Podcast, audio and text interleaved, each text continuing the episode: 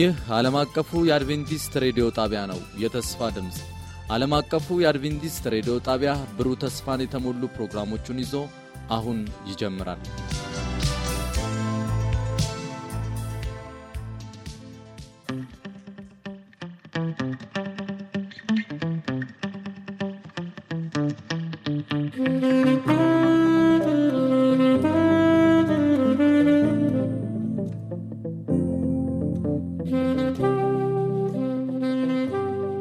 እንደምን ሰነበታችሁ ውድ አድማጮቻችን። ይህ ዓለም አቀፉ የአድቬንቲስት ሬዲዮ የአማርኛ ቋንቋ ስርጭታችን ነው።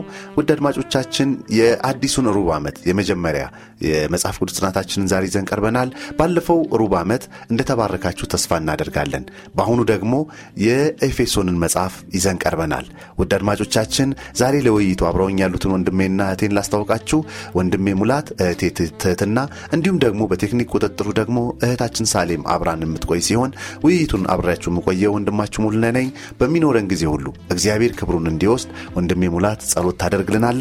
ከማድረግ በፊት ግን የመግቢያ ጥቅሳችንን ላንብብ። የሚገኘው ኤፌሶን 1910 ላይ ነው። እንደዚህ ይላል፣ በክርስቶስ ያቀደውንም የፈቃዱን ምስጢር እንደ በጎ ሐሳቡ እንድናውቅ አደረገ። በዘመን ፍጻሜ የሆን ዘንድ ያለው ሐሳቡ በሰማይም በምድርም ያሉትን ነገሮች ሁሉ ራስ በሆነው በክርስቶስ ስር ለመጠቅለል ነው ይላል። እንጸልይ።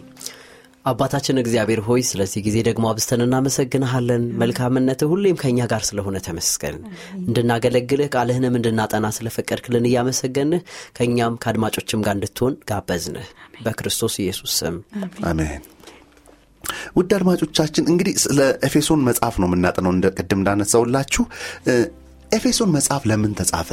እንዴት ተጻፈ? ምንድን ነው ዋና ሐሳቡስ ምንድን ነው? የሚሉ ሐሳቦችን እናነሳለን።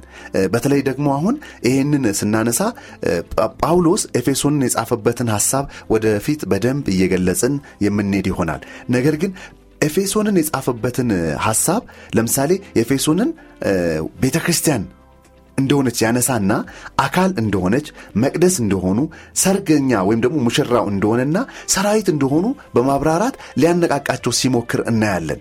በተለይ ደግሞ ጳውሎስ ይህን የጻፈበት ምክንያት አብሯቸው ብዙ ጊዜ ተቀምጦ ነበር።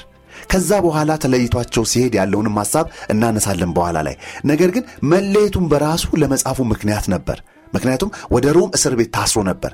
ስለዚህ ከዛ ሆኖ ነው የጻፈው። ሌላው ደግሞ የተነሱት ስደቶችና በመንፈሳዊ ሕይወት የነበረው መቀዛቀዝ እንዲሁም ስደቶች እንዲጽፍ ያነሳሱት ይመስላል። በተለይ ደግሞ የሚታሰበው ይህን የኤፌሶን መልእክት የተጻፈው በ62 ዓመተ ምህረት ነው ተብሎ ይታሰባል። ታዲያ ይህን መጽሐፍ እያጠናን እግዚአብሔር የበለጠ ይህን ሩብ ዓመት እንደሚባረከን ተስፋ አደርጋለሁ። እቴትትና የመጀመሪያውን ሀሳብ ልጠይቅሽ።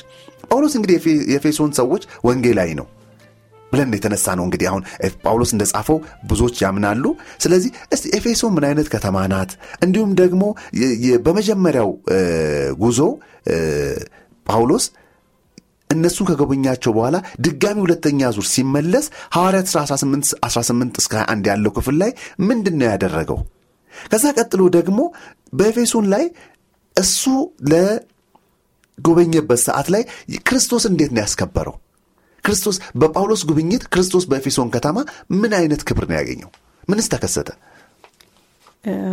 አመሰግናለሁ። እንግዲህ ከመጀመሪያው ጥያቄ ስጀምር ኤፌሶን ምን አይነት ከተማ እንደነበረች የተወሰነ ሀሳቦችን ብናይ በጣም ትልቅ ከሚባሉ ከተሞች መካከል ከሮም ግዛት ከነበሩ ትልልቅ ከተማዎች ከሚባሉት መካከል አንዱ ነው እና ለዛም ትልቁ ማሳያ የህዝብ ብዛቷን ብንወስድ ወደ 250 ሺህ የሚሆኑ ህዝቦች በውስጡ አይኖሩባት የነበሩት ከተማ ናት።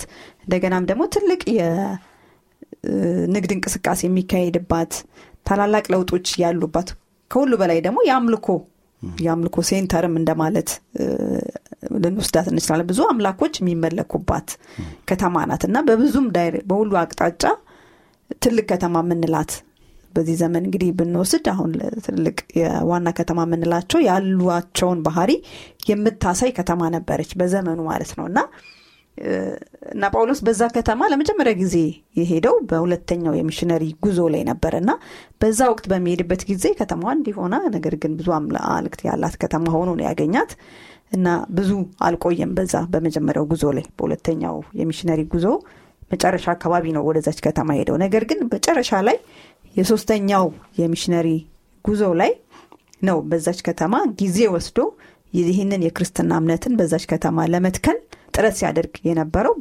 በሶስተኛው ጉዞ ላይ እንደነበረ ከመጽሐፍ ቅዱስ እንረዳለን ና ይህንን በሐዋርያ ስራ ምዕራፍ 19 ሄደን ማየት እንችላለን።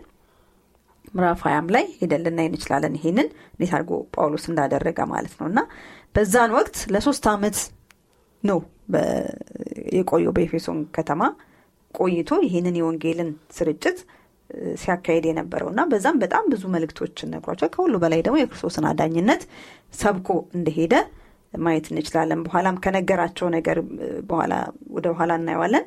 ለሶስት ዓመት ምን ብሎ ሲያስተምራቸው እንደነበረ የጠቀሰበት ቦታ አለ ወደፊት ሄደን በምናይበት ጊዜ እና ይህንን ሁሉ እንግዲህ ያደረገው ጳውሎስ የክርስትናን እምነት በኤፌሶን ውስጥ ለመትከል እንዳደረገ እናያለን። እና ይሄ እንግዲህ እሱ አድርጎት ከሄደ በኋላ የክርስትናን እምነት በዛ ተክሎ ከሄደ በኋላ የተከሰቱ ክስተቶች መካከል አሁን አንተ የጠቀስከው እንግዲህ በዛ ከነበሩ ክርስቲያኖች መካከል በክርስቶስና በጳውሎስ ወይም ጳውሎስ በሚሰብከው ክርስቶስ ብለው አጋንንትን ለማውጣት ጥረት ያደረጉ ሰዎች ነበሩ። እና ይህንን ታሪክ ሄደን የምናየው በምዕራፍ 19 ከ13 ጀምሮ ያለ ታሪክ ነው። እስከ 20 ድረስ የተወሰኑ ቁጥሮችን እንመልከታቸው። የሐዋርያ ስራ ምዕራፍ 19 ከቁጥር 13 ጀምሮ እንደዚህ ይላል አጋንንትም እያወጡ ይዞሩ ከነበሩት አይሁድ አንዳንዶች ጳውሎስ በሚሰብከው በኢየሱስ እናምላችኋለን እያሉ ክፉዎች መናፍስት ባሉባቸው ላይ የጌታን የኢየሱስን ስም ይጠሩባቸው ዘንድ ሞከሩ።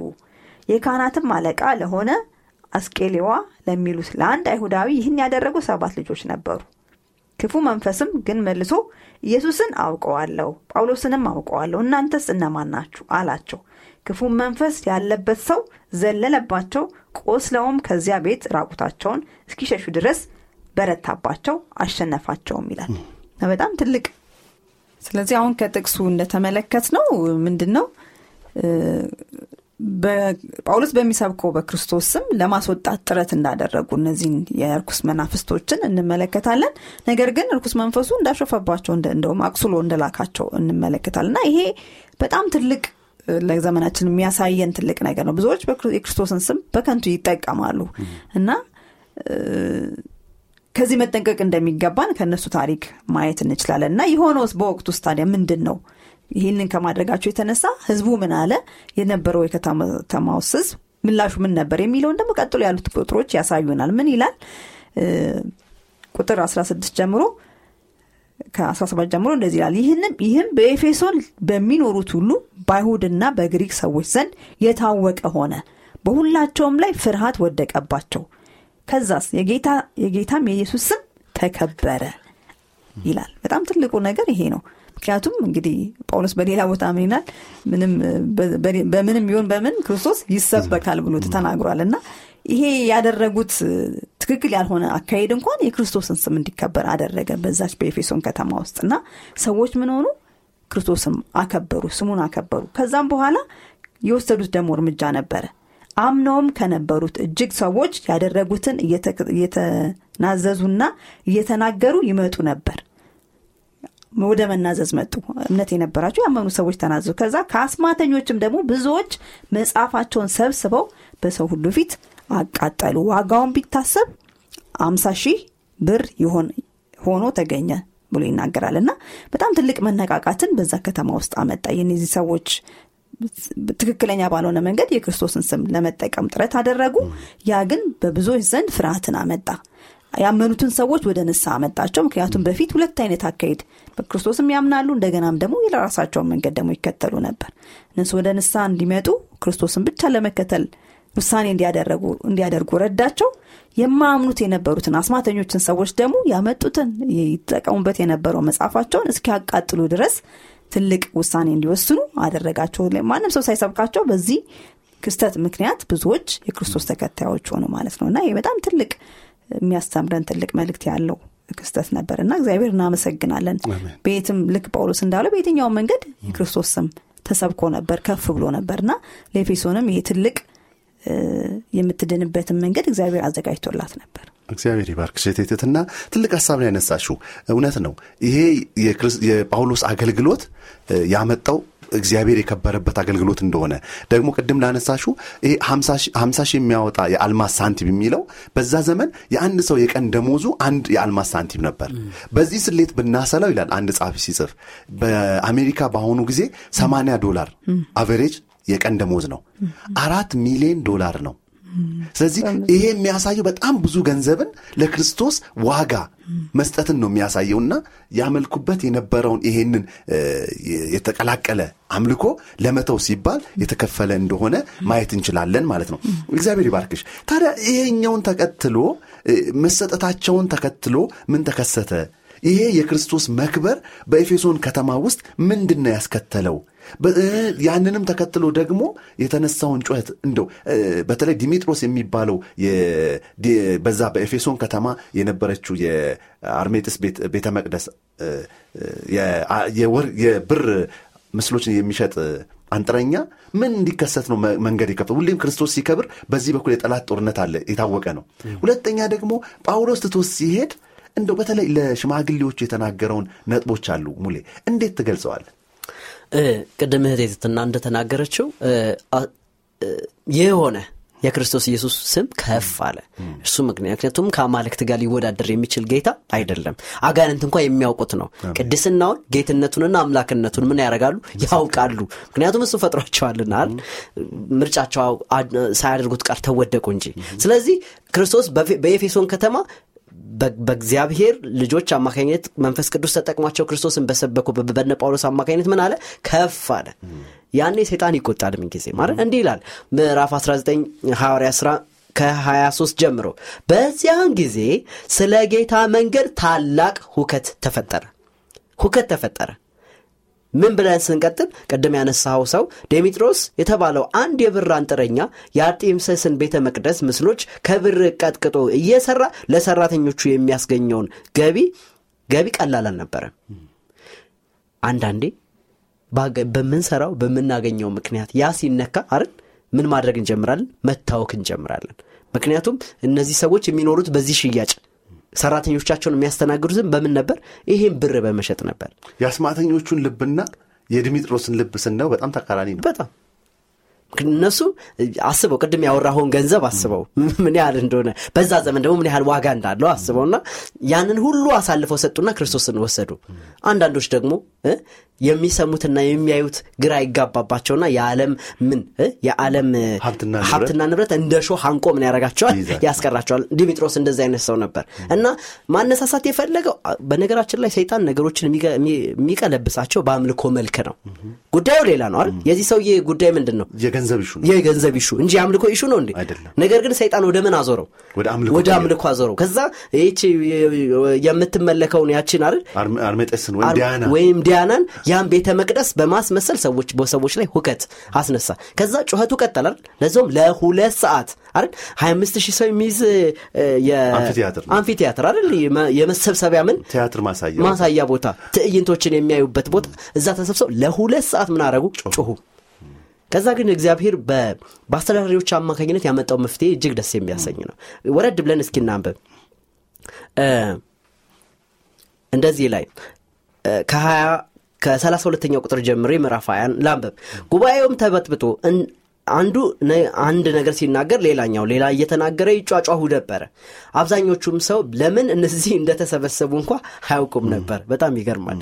አይሁድም እስክንድሮስ ከህዝቡ መካከል ገፍተው ወደፊት ባስወጡት ጊዜ አንዳንዶች እንዲናገርላቸው ጮሁ ይልና ወረድ ብዬ ላንብብ። የከተማይቱም ዋና ጸሐፊ ህዝቡን ጸጥ አሰኝቶ እንዲህ አለ። የኤፌሶን ሰዎች ሆይ የታላቁ የታላቋ የአርጥሜስ ቤተ መቅደስ ከሰማይ የወረደ ምስሏም ጠባቂ የኤፌሶን ከተማ ህዝብ መሆኑን የማያውቅ ማን አለ? ስለዚህ ይህ ሀቅ የማይካድ እንደመሆኑ መጠን ልትረጋጉና አንዳች ነገር በጥድፊያ ከመፈጸም ልትቆጠቡ ይገባል። እነዚህ ሰዎች ቤተ መቅደስ ሳይዘርፉ ወይም አምላካችንን አምላካችን በሆነችው ላይ የስድብ ቃል ሳይሰነዝሩ ይዛችሁ እዚህ ድረስ እንዲመጡ አመጣችኋቸው። እንግዲህ የዴሜጥሮስና ከእርሱ ጋር ያሉት አንጥረኞች በማንም ላይ የአቤቱታ ካላቸው ፍርድ ቤት ክፍት ነው፣ ዳኞችም አሉ፣ ክስ ማቅረብ ይችላሉ። ስለዚህ ብጥብጡ ይቁም የሚልን ሀሳብ አመጣ። ስለዚህ በዚህ ምክንያት ብጥብጡ ምን አረገ? ቆመ። ከዛም ጳውሎስ ጉዞውን ይቀጥላል። የዚህ ጉባኤ አካል እንዳይሆን ብዙ መልእክቶች ተላከለት። ከዛ የኤፌሶንን ሽማግሌዎች ሊሰናበት በምዕራፍ 20 ከ19ኛው ቁጥር ጀምሮ የሚነግረን ነገር አለ። የሚገርመው እግዚአብሔር ሁሉንም መፍትሄ ከሰጠ በኋላ ጳውሎስ ጉዞውን ሲጀምር ግን ለኤፌሶን ሽማግሌዎች የተናገረው ነገር የሚገርም ነው። እስኪ አድማጮች ነገ እረኞችን ትሆኑ ይሆናል ወይ ደግሞ አሁንም የእግዚአብሔር ህዝብ መሪም ልትሆኑ ትችላላችሁ። እንዴት ነው የእግዚአብሔርን መንጋ የምትጠብቁት። የጳውሎስ እረኝነት የሚገርም ነበር። እውነትም ክርስቶስ ኢየሱስን ምን የሚያደርግ? የሚያሳይ ነበር። እንዲህ ይላል አንዱን ቁጥር ሁለት ወይ አንድ ቁጥሮችን ላንብብ። ምዕራፍ 20 ቁጥር 19 ምንም እንኳ ይላል ከአይሁድ ሴራ የተነሳ መከራ ቢደርስብኝም ጌታ በታላቅ ትህትናና በእንባ ጌታን በታላቅ ትህትናና በእንባ ከማገልገል ምን አላርኩም አልተቆጠብኩም ይላል አገልግሎታችን ምን ይመስላል? እውነት በእንባ ክርስቶስ ኢየሱስን እየሰበክን ይሆን? በታላቅ ትህትና ሰዎችን እንዲድኑ የምር መንጋውን የምናገኘውን ሁሉ እየመሰክረን ይሆን? አገልግሎታችን ቢፈተን አሁን ፉክክሩ የፖለቲካ ነው ፉክክሩ የስልጣን ነው ፉክክሩ የገንዘብ ነው። ራሳችንን እንፈትሽ የእውነት ክርስቶስ ኢየሱስ የሾመን እርሱን እያከበር ነው ይሆን? ጳውሎስ ይሞግተናል አይደል እንደውም ወረድ ብለን ስናነባ አንዳች ከማንም ምን አላረኩም? አልጠበቅኩም አልወሰድኩም በእጆቼ እየሰራሁ ከኔና ከኔ ጋር ላሉትና ለእኔ ምን አረግ ነበር? ለምንበላውና ለምንጠጣው እናንተን አላስቸገርንም ይላቸዋል። ግን የአሁኑ ዘመን እረኝነት ምን ይመስል ይሆን? እውነት ሁላችንም እንድንፈትሽ ይህ በኤፌሶን መጽሐፍ ስናጠና የመጣውን የሐዋርያ ስራን ክፍል ማንበብ እንችላለን የሚለውን ነገር ለማንሳት ነው። ሁለተኛ 31ኛው ቁጥርም ደግሞ እንደዚህ ይላቸዋል ስለዚህ ተጠንቀቁ። ሶስት ዓመት ሙሉ ሌትና ቀን ምንም ያህል ሳላቋርጥ በእንባ እያንዳንዳችሁን እንደመከርኳችሁ አስታውሱ። ይሄ እረኝነት እኛም ይጋባብን ክርስቶስ ኢየሱስ ያንን ትቶ ሌሊቱን ስለ ሌሎች የሚጾምና የሚጸልይ አይደል? ስለ ሌሎች ቀን ሙሉ ሲያገለግል የሚውል ጌታ ነበር። እውነተኛ እረኛ። የጳውሎስም እረኝነት እንደዚህ ነበር። እና ስለዚህ እስኪ ራሳችንን እንፈትሽ። በዚህ ዘመን ያለን ክርስቲያኖች ምን እንመስል ይሆን? ክርስቶስን በእውነት የምንገልጥ አገልጋዮች ወይስ ለራሳችን ጥቅምና ክብር ነገሮችን የምናከናውን እንደሆንን እንድንፈትሽ? እግዚአብሔር ይርዳን። አሜን። እግዚአብሔር ይባርከው እንደሚሙላት እውነት ነው። ታሪኩ ሲቀጥል ከሶስት ዓመት ሌሊትና ቀን እንባ ሳያቋርጥ የጸለየው ጳውሎስ እኔ የተለየበት መጨረሻ እንዲሁም አንገቱን አቅፈው እንዳለቀሱ እንዲቀር እንዳባቡት እናያለን። መጨረሻ ላይ ምን ይላል ግን? አደራውን ለጸጋው ቃል እናስ ለመንፈስ ቅዱስ አስረከበ አዎ ዛሬም ጸጋውን ቃል ብናካፍል ጥንቃቄያችን በእግዚአብሔር እርዳታ ለመንጋዎቻችን ምንሰጠውን እግዚአብሔር ያብዛልን። በጣም ደስ የሚል ሀሳብ ነው ያነሳው ወንድሜ ሙላት። እህቴ ትትና ጋር ልምጣ። እንደው ይሄ የኤፌሶን መጽሐፍ ወይም ደግሞ የኤፌሶን ደብዳቤ ስድስት ምዕራፍ ነው ያለው። እንደውም በደንብ እናንብብ ካልን ከ15 ደቂቃ በላይ አይደለም። ምን ጠቅልል አድርገን እንያዝ ከኤፌሶን መልእክት በጣም አስደናቂ መጽሐፍ ነው። የኤፌሶ መጽሐፍም ያነበበ ሰው በጣም በክርስቶስ የተደረገለት ትልቁ የክርስቶስ ዋጋ በደንብ አድርጎ ይረዳዋል። ምክንያቱም ማዕከሉን ሁልጊዜም ክርስቶስ አድርጎ ደጋግሞ ስለሚጠቅሰው ማለት ነው። በኋላም ተመልሰን ልናየው እንችላለን። እና በዚህ ክፍል ውስጥ በጣም ጥሩ አድርጎ ነው ብዙ ነገሮችን ዳሶ የምንመለከተው። በመጀመሪያ ክፍል ላይ ያው በሌሎች ደብዳቤዎች ጳውሎስ እንደሚያደርገው ሁሉ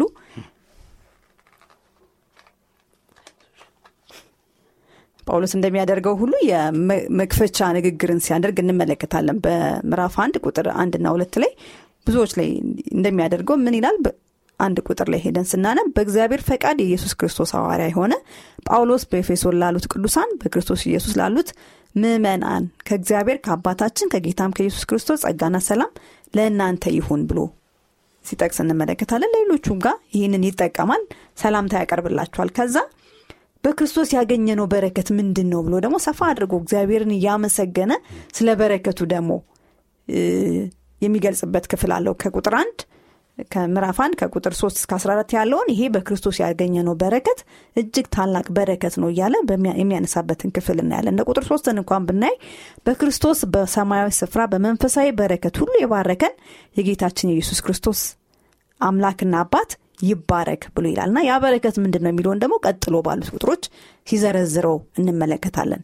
ከዛ በኋላ እጸልይላችኋለሁ ብሎ ደግሞ እግዚአብሔር ጥበብን እንዲሰጣችሁ ያም ጥበብ ምንድን ነው ማዳኑን እንድታስተውሉ የሚያደርግ ጥበብን ይስጣችሁ ብሎ በሚጸልይበት ክፍልም እንመለከታለን። ከዛም በኋላ አስቀድማችሁ በመንፈሳዊ ነገር ሙታን ነበራችሁ ብሎ ደግሞ የሚገልጸው ክፍል እናያለን። ይሄ ለሁላችንም የሚሰራ ነው። ሁላችንም ወደ ክርስቶስ ከመምጣታችን በፊት በመንፈሳዊ እይታ ሁላችንም የሞትን ሰዎች ነበርን። ነገር ግን ክርስቶስን በማግኘታቸው ልክ እነሱ ሔዋን እንደሆኑ እኛም ሁላችን ሔዋን መሆናችን የሚያሳየው ከምዕራፍ ሁለት ላይ ከአንድ እስከ አስር ያለውን ክፍል ያንን ሲያመላክታቸው እናያለን። ከዛም በኋላ የክርስቶስ ቤተ ክርስቲያን ደግሞ ምን ትመስላለች ብሎ ስለ ቤተ ክርስቲያን የሚያወራበት ክፍል አለ። ያም ከአይሁዶችም እንደገናም ከአሕዛብም የተቀላቀለ ህዝብ እግዚአብሔር እንዳለ ወይም ክርስቶስ ያንን ቤተ ክርስቲያኑ ብሎ እንደሚጠራ በምዕራፍ ሁለት ከ11 እስከ ሁለት ባለው ላይ ሄደን ማየት እንችላለን። ከዛም በኋላ ይሄ ለዚህ ቤተ ክርስቲያን እንግዲህ በተለይ አሕዛብ ላሉበት ሰባኪ ሆኖ እግዚአብሔር ያስቀመጠው ጳውሎስን እንደሆነ ስለ ራሱ የሚናገርበት ክፍልን ደግሞ በኤፌሶ ምዕራፍ 3 ከ1 እስከ 13 ባለው ላይ በደንብ ማየት እንችላለን። ከዛም ቀጥሎ ለቅዱሳን ሰዎች ለአማኞች ያለውን የክርስቶስን ፍቅር የክርስቶስን ፍቅር ጥልቀት እንዲረዱ እንዴት እንደሚጸልይላቸው ጳውሎስ የሚያስቀምጥበት ክፍል አለ። እሱ በተለይ በጣም ደስ ይላል። ሁላችንም ለእኛም ለሁላችንም እንደጸልይልን ተስፋ እናደርጋለን። ምክንያቱም ይህንን ፍቅር ካስተዋለ አንድ ሰው በቃ ምንም ነገር ወደኋላ እንዲል አያደርገውም። ምዕራፍ 3 ቁጥር 14 ጀምሮ እንደዚህ ይላል።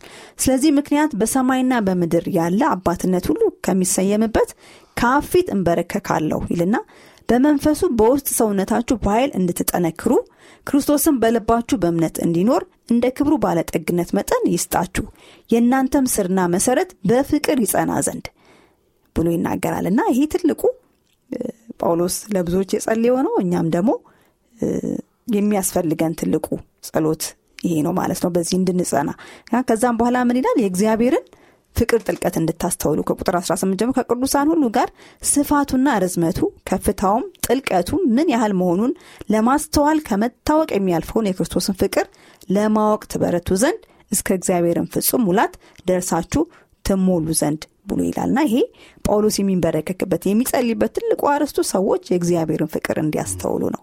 እኛም ዛሬ ለሰዎች ማስተዋወቅ ያለብን ትልቁ ነገር የእግዚአብሔርን ፍቅር ሰው ካወቀ ወደ ኋላ አይልም። ምክንያቱም የተከፈለለት መስዋዕትነት ከዚህ ፍቅር የተነሳ ስለሆነ የእግዚአብሔርን ፍቅር ማስተዋል ከቻለ አንድ ሰው በቀላሉ ከክርስቶስ መንገድ ወደ ኋላ ሊል አይችልም ማለት ነው እና የጳውሎስም ትልቁ ጸሎት የኤፌሶን ሰዎች በክርስቶስ የተወደዱትን መወደድ ብዛት መጠን ጥልቀቱን ስፋቱን እንዲረዱት ነበረ ትልቁ ጸሎቱና ይህንን በዚህ ክፍል እንመለከታለን። ከዛ ብዙዎችንም ቀጥሎ የሚያነሳቸው ሀሳቦች አሉ።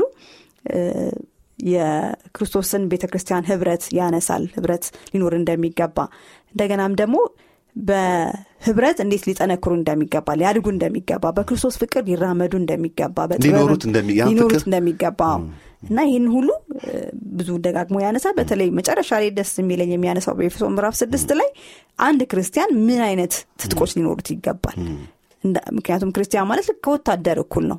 ወታደር ብዙ ትጥቆች እንዳሉት ሁሉ ክርስቲያንም እነዛ ትጥቆቹ ለብሷቸው ሊኖሩ ይገባል ማለት ነው። እምነት አለ የእምነትን ጋሻ አንሱ ይላል የእግዚአብሔርን የጦር እቃ አንሱ እሱም የእግዚአብሔር ቃል ነው ብሎ ይናገራል። እነዚህ ነገሮች በሙሉ ለክርስቲያን አንድ የሚያስፈልጉት ትጥቆች እንደሆኑ በምዕራፍ ስድስት ዘርዝሮ እንመለከታለን። በመጨረሻ ላይ የመዝጊያ ስንብት ያደርጋል እና እነዚህን ሀሳቦች በደንብ ይዛል። ትልቁ ማዕከሉ ግን አሁንም በክርስቶስ የተደረገልን ክርስቶስን ማዕከል ያደረገ ደብዳቤ እንደሆነ ማየት እንችላለን።